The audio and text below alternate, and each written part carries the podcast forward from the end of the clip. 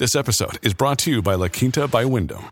Your work can take you all over the place, like Texas. You've never been, but it's going to be great because you're staying at La Quinta by Wyndham. Their free bright side breakfast will give you energy for the day ahead. And after, you can unwind using their free high speed Wi Fi. Tonight, La Quinta. Tomorrow, you shine. Book your stay today at lq.com. Another day is here, and you're ready for it. What to wear? Check. Breakfast, lunch, and dinner? Check. Planning for what's next and how to save for it? That's where Bank of America can help. For your financial to-dos, Bank of America has experts ready to help get you closer to your goals. Get started at one of our local financial centers or 24-7 in our mobile banking app. Find a location near you at bankofamerica.com slash talk to us. What would you like the power to do? Mobile banking requires downloading the app and is only available for select devices. Message and data rates may apply. Bank of America and a member FDIC.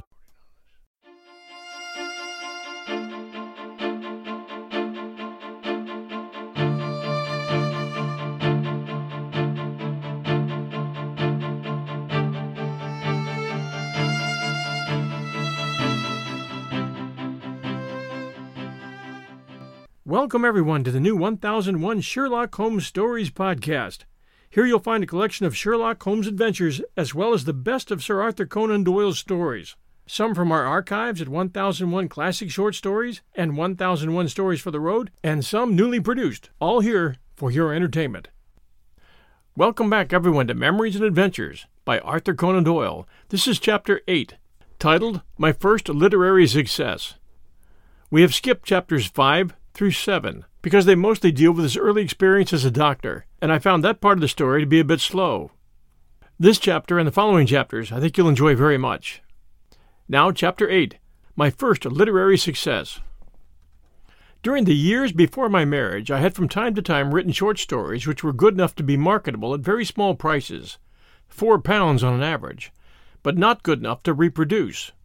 They are scattered about amid the pages of London Society, all the year round, Temple Bar, the boys' own paper, and other journals. There let them lie. They served their purpose in relieving me a little of that financial burden which always pressed upon me. I can hardly have earned more than ten pounds or fifteen pounds a year from this source, so that the idea of making a living by it never occurred to me. But though I was not putting out, I was taking in. I still have notebooks full of all sorts of knowledge which I acquired during that time.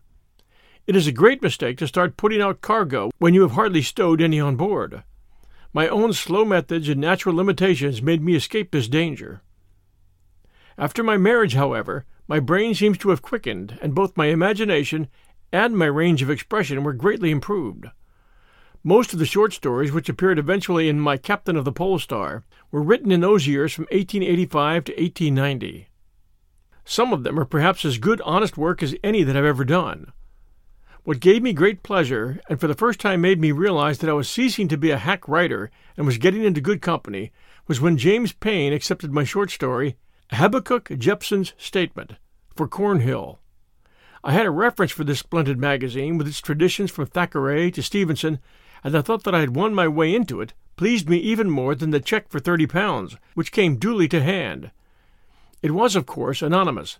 Such was the law of the magazine, which protects the author from abuse as well as prevents his winning fame. One paper began its review by the phrase, Cornhill opens its new number with a story which would have made Thackeray turn in his grave. A dear old gentleman who knew me hurried across the road to show me the paper with these cheering words. Another, more gracious, said, Cornhill begins the new year with an exceedingly powerful story in which we seem to trace the hand of the author of the New Arabian Nights.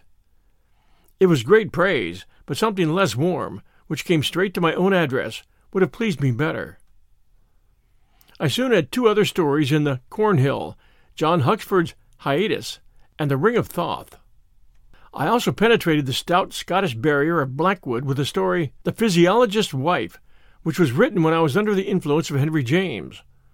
But I was still in the days of very small things, so small that when a paper sent me a woodcut and offered me four guineas if I would write a story to correspond, I was not too proud to accept. It was a very bad woodcut, and I think that the story corresponded all right. I remember writing a New Zealand story, though why I should have written about a place of which I knew nothing, I cannot imagine. Some New Zealand critic pointed out that I have given the exact bearings of the farm mentioned as 90 miles to the east or west of the town of Nelson, and that in that case it was situated 20 miles out to the floor of the Pacific Ocean. These little things will happen. There are times when accuracy is necessary, and others where the idea is everything, and the place quite immaterial. We'll return with my first literary success right after these sponsor messages. Hey, it's Kaley Cuoco for Priceline. Ready to go to your happy place for a happy price? Well, why didn't you say so? Just download the Priceline app right now and save up to 60% on hotels. So, whether it's Cousin Kevin's Kazoo concert in Kansas City, go Kevin, or Becky's Bachelorette Bash in Bermuda, you never have to miss a trip ever again. So, download the Priceline app today. Your savings are waiting. Go to your happy place for a happy price. Go to your happy price, Priceline. Your brain needs support, and new OLLY Brainy Chews are a delightful way to take care of your cognitive health. Made with scientifically backed ingredients like Thai ginger, L-theanine, and caffeine, Brainy Chews support healthy brain function and help you find your focus, stay chill, or get energized. Be kind to your mind and get these nootropic chews at olly.com. That's O-L-L-Y.com. These statements have not been evaluated by the Food and Drug Administration. This product is not intended to diagnose, treat, cure, or prevent any disease. And now back to our story. It was about a year after my marriage that I realized that I could go on doing short stories forever and never make headway. What is necessary is that your name should be on the back of a volume. Only so do you assert your individuality and get the full credit or discredit of your achievement. I had for some time from 1884 onwards been engaged upon a sensational book of adventure which I had called The Firm of Girdlestone, which represented my first attempt at a connected narrative. Save for occasional patches, it is a worthless book, and, like the first book of everyone else, unless he's a great original genius, it was too reminiscent of the work of others. I could see it then, and could see it even more clearly later. When I sent to publishers and they scorned it, I quite acquiesced in their decision, and finally let it settle, after its periodical flights to town, a disheveled mass of manuscript at the back of a drawer. I felt now that I was capable of something fresher and crisper and more workmanlike. Gaboriau had rather attracted me by the most dovetailing of his plots, and Poe's masterful detective, M. Dupin, had from boyhood been one of my heroes. But could I bring an edition of my own? I thought of my old teacher, Joe Bell, of his eagle face, of his curious ways, of his eerie trick of spotting details. If he were a detective, he would surely reduce this fascinating but unorganized business to something nearer to an exact science. I would try if I could get this effect. It was surely possible in real life, so why should I not make it plausible in fiction? It is all very well to say that a man is clever, but the reader wants to see examples of it, such examples as Bell gave us every day in the wards. The idea amused me. What should I call the fellow? I still possessed a leaf of a notebook with various alternative names. One rebelled against the elementary art which gives some inkling of character in the name, and creates Mr. Sharps or Mr. Ferrets. First it was Sherringford Holmes, then it was Sherlock Holmes. He could not tell his own exploits, so he must have a commonplace comrade as a foil, an educated man of action who could both join in the exploits and narrate them. A drab, quiet name for this unostentatious man. Watson would do. And so I had my puppets, and wrote My Study in Scarlet. I knew that the book was as good as I could make it, and I had high hopes. When Girdlestone used to come circling back with the precision of a homing pigeon, I was grieved but not surprised, for I acquiesced in the decision. But when my little Holmes book began also to do the circular tour, I was hurt, for I knew that it deserved a better fate. James Payn applauded, but found it both too short and too long, which was true enough. Arrowsmith received it in May 1886 and returned it unread in July. Two or three others sniffed and turned away. Finally, as Ward, Lock and Company made a specialty of cheap and often sensational literature, I sent it to them. Dear Sir, they said, we have read your story and are pleased with it. We could not publish it this year as the market is flooded at present with cheap fiction, but if you do not object to its being held over till next year, we will give you twenty-five pounds for the copyright. Yours faithfully, Ward, Lock and Company, October 30th, 1886. It was not a very tempting offer, and even I, poor as I was, hesitated to accept it.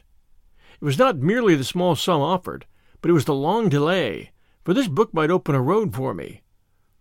I was heartsick, however, at repeated disappointments, and I felt that perhaps it was true wisdom to make sure of publicity, however late.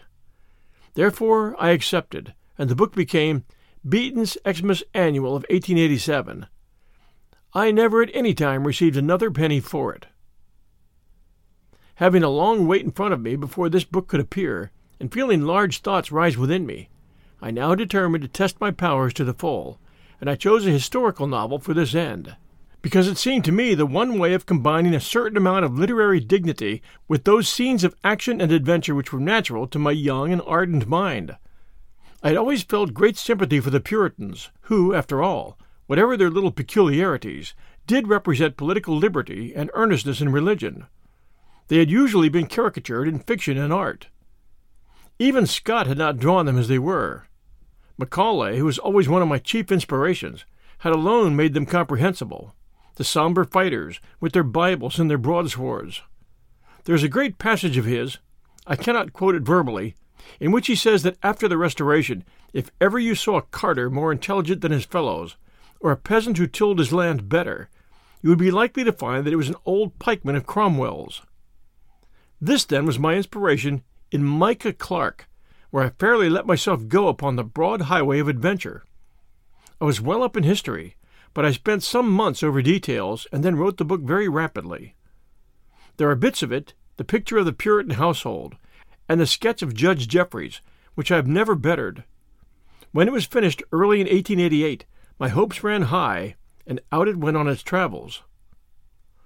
But alas, although my Holmes booklet was out and had attracted some little favorable comment, the door still seemed to be barred. James Payn had first peep, and he began his letter of rejection with the sentence How can you, can you, waste your time and your wits writing historical novels? This was depressing after a year of work.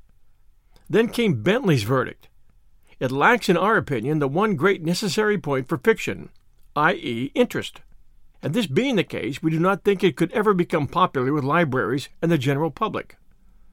Then Blackwood had its say. There are imperfections which would militate against success. The chances of the book proving a popular success do not seem to be strong enough to warrant us in publishing it. There were others even more depressing. I was on the point of putting the Warren manuscript into hospital with its mangled brother, Girdlestone, when as a last resource I sent it to Longmans, whose reader, Andrew Lang, liked it and advised its acceptance. It was to Andrew of the brindled hair, as Stevenson called him, that I owe my first real opening, and I've never forgotten it. The book duly appeared in February 1889, and though it was not a boom book, it had extraordinarily good reviews, including one special one all to itself by Mr. Prothero in the 19th century, and it has sold without intermission from that day to this. It was the first solid cornerstone laid for some sort of literary reputation. British literature had a considerable vogue in the United States at this time for the simple reason that there was no copyright and they had not to pay for it.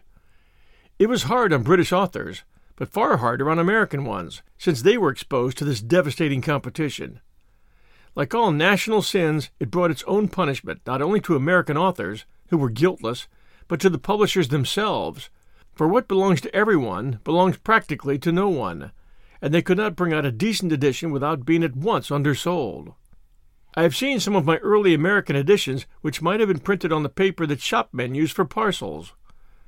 One good result, however, from my point of view, was that a British author, if he had anything in him, soon won recognition over there, and afterwards, when the Copyright Act was passed, he had his audience all ready for him. My Holmes book had met with some American success, and presently I learned that an agent of Lippincott's was in London and that he wished to see me to arrange for a book. Needless to say, I gave my patients a rest for a day and eagerly kept the appointment.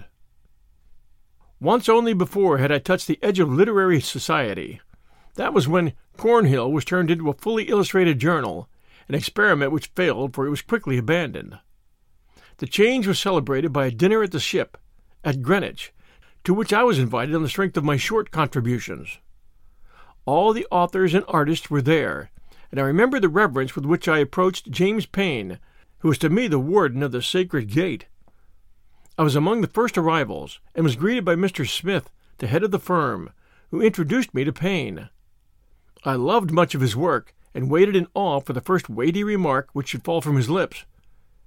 It was that there was a crack in the window, and he wondered how the devil it had got there. Let me add, however, that my future experience was to show that there was no wittier or more delightful companion in the world.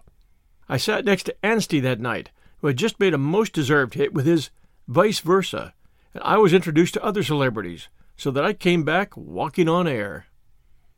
Now, for the second time, I was in London on literary business. Stoddart, the American, proved to be an excellent fellow, and had two others to dinner. They were Gill, a very entertaining Irish MP, and Oscar Wilde, who was already famous as the champion of aestheticism. It was indeed a golden evening for me. Wilde, to my surprise, had read Micah Clarke and was enthusiastic about it, so that I did not feel a complete outsider. His conversation left an indelible impression upon my mind. He towered above us all, and yet had the art of seeming to be interested in all that we could say. He had delicacy of feeling and tact, for the monologue man, however clever, can never be a gentleman at heart. He took as well as gave, but what he gave was unique. He had a curious precision of statement, a delicate flavor of humor, and a trick of small gestures to illustrate his meaning, which were peculiar to himself. The effect cannot be reproduced, but I remember how, in discussing the wars of the future, he said, A chemist on each side will approach the frontier with a bottle, his upraised hand and precise face conjuring up a vivid and grotesque picture. His anecdotes, too, were happy and curious. We were discussing the cynical maxim that the good fortune of our friends made us discontented. The devil, said Wilde, was once crossing the Libyan desert, and he came upon a spot where a number of small fiends were tormenting a holy hermit. The sainted man easily shook off their evil suggestions. The devil watched their failure, and then he stepped forward to give them a lesson. What you do is too crude, said he. Permit me for one moment. With that he whispered to the holy man, Your brother has just been made Bishop of Alexandria. A scowl of malignant jealousy at once clouded the serene face of the hermit. That, said the devil to his imps, is the sort of thing which I should recommend. The result of the evening was that both Wilde and I promised to write books for Lippincott's magazine. Wilde's contribution was The Picture of Dorian Gray, a book which is surely upon a high moral plane, while I wrote The Sign of the Four, in which Holmes made his second appearance. I should add that never in Wilde's conversation did I observe one trace of coarseness of thought, nor could one at that time associate him with such an idea. Only once again did I see him, many years afterwards, and then he gave me the impression of being mad. He asked me, I remember, if I had seen some play of his which was running. I answered that I had not. He said, Ah, you must go. It is wonderful. It is genius. All this with the gravest face. Nothing could have been more different from his early gentlemanly instincts. I thought at the time, and still think, that the monstrous development which ruined him was pathological, and that a hospital, rather than a police court, was the place for its consideration. When his little book came out, I wrote to say what I thought of it. His letter is worth reproducing, as showing the true Wilde, I omit the early part in which he comments on my own work in too generous terms. Between me and life, there's a mist of words, always. I throw probability out of the window for the sake of a phrase, and the chance of an epigram makes me desert truth. Still, I do aim at making a work of art, and I am really delighted that you think my treatment subtle and artistically good. The newspaper seemed to me to be written by the prurient for the Philistine. I cannot understand how they can treat Dorian Gray as immoral. My difficulty was to keep the inherent moral subordinate to the artistic and dramatic effect, and it still seems to me that the moral is too obvious. Encouraged by the kind reception which Micah Clarke had received from the critics, I now determined upon an even bolder and more ambitious flight. It seemed to me that the days of Edward III constituted the greatest epoch in English history an epoch when both the French and the Scottish kings were prisoners in London. The result had been brought about mainly by the powers of a body of men who were renowned through Europe, but who had never been drawn in British literature. For though Scott treated in his inimitable way the English archer, it was as an outlaw rather than as a soldier that he drew him. I had some views of my own, too, about the Middle Ages, which I was anxious to set forth. I was familiar with Froissart and Chaucer, and I was aware that the famous knights of old were by no means the athletic heroes of Scott, but were often of a very different type. Hence came my two books, The White Company, written in 1889, and Sir Nigel, written fourteen years later. Of the two, I consider the latter, Sir Nigel, the better book, but I have no hesitation in saying that the two of them, taken together, did thoroughly achieve my purpose, that they made an accurate picture of that great age, and that as a single piece of work they formed the most complete, satisfying, and ambitious thing that I've ever done. All things find their level, but I believe that if I had never touched Holmes, who has tended to obscure my higher work, my position in literature would at the present moment be a more commanding one. The work needed much research, and I've still got my notebooks full of all sorts of lore. I cultivate a simple style and avoid long words so far as possible. And it may be that this surface of ease has sometimes caused the reader to underrate the amount of real research which lies in all my historical novels. It is not a matter which troubles me, however, for I have always felt that justice is done in the end, and that the real merit of any work is never permanently lost. I remember that as I wrote the last words of the White Company, I felt a wave of exultation, and with a cry of, That's done it! I hurled my inky pen across the room, where it left a black smudge upon the duck's egg wallpaper. I knew in my heart that that book would live and that it would illuminate our national traditions. Now that it has passed through fifty editions, I suppose I may say with all modesty that my forecast has proved to be correct. This was the last book which I wrote in my days of doctoring at Southsea, and marks an epoch in my life so I can now hark back to some other phases of my last years at Bush Villa before I broke away into a new existence. I will only add that The White Company was accepted by Cornhill, in spite of James Payn's opinion of historical novels, and that I fulfilled another ambition by having a serial in that famous magazine. A new phase of medical experience came to me about this time, for I suddenly found myself a unit in the British Army. The operations in the East had drained the medical service, and it had therefore been determined that local civilian doctors should be enrolled for temporary duty of some hours a day. The terms were a guinea a day, and a number of us were tempted to volunteer where there were only a few vacancies. When I was called before the board of selection, a savage looking old army doctor who presided barked out, And you, sir, what are you prepared to do? To which I answered, Anything. It seems that the others had all been making bargains and reservations, so my wholehearted reply won the job. It brought me into closer contact with the savage looking medico, who proved to be Sir Anthony Home, V.C., an honor which he had won in the Indian Mutiny. He was in supreme charge, and as he was as fierce in speech and in act as in appearance, everyone was terrified of him. On one occasion I had told the orderly to draw a man's tooth, knowing that he was a very much more skilful dentist than I. I was on my way home when I was overtaken by an excited soldier who told me that Sergeant Jones was being court martialed and would certainly lose his stripes because he had done a minor operation. I hurried back, and on entering the room found Sir Anthony glaring at the unhappy man, while several other orderlies stood round awaiting their own turn. Sir Anthony's glare was transferred to me when I said that whatever the sergeant had done was by my express order. He grunted, banged the book he was holding, and broke up the meeting. He seemed a most disagreeable old man, and yet when I was married shortly afterwards, he sent me a most charming message wishing me good fortune. Up to then I had never had anything from him save a scowl from his thick eyebrows, so I was most agreeably surprised. Soon afterwards the pressure ceased, and we civilians were all dismissed.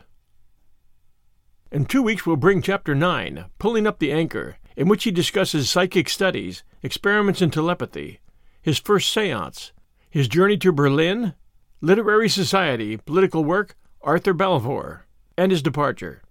We always appreciate reviews, and here's a few recent reviews for you. The first one, good. I liked listening to this a lot. And the good via Apple Podcast, Great Britain. And just wonderful, five stars. Thank you so much, John, for this podcast.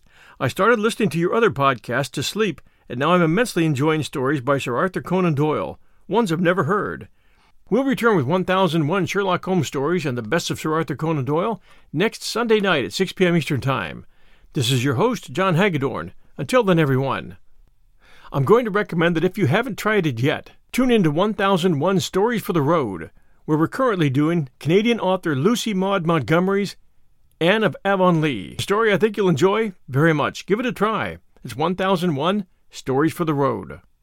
Until next Sunday night, everyone, stay safe, and we'll be back soon.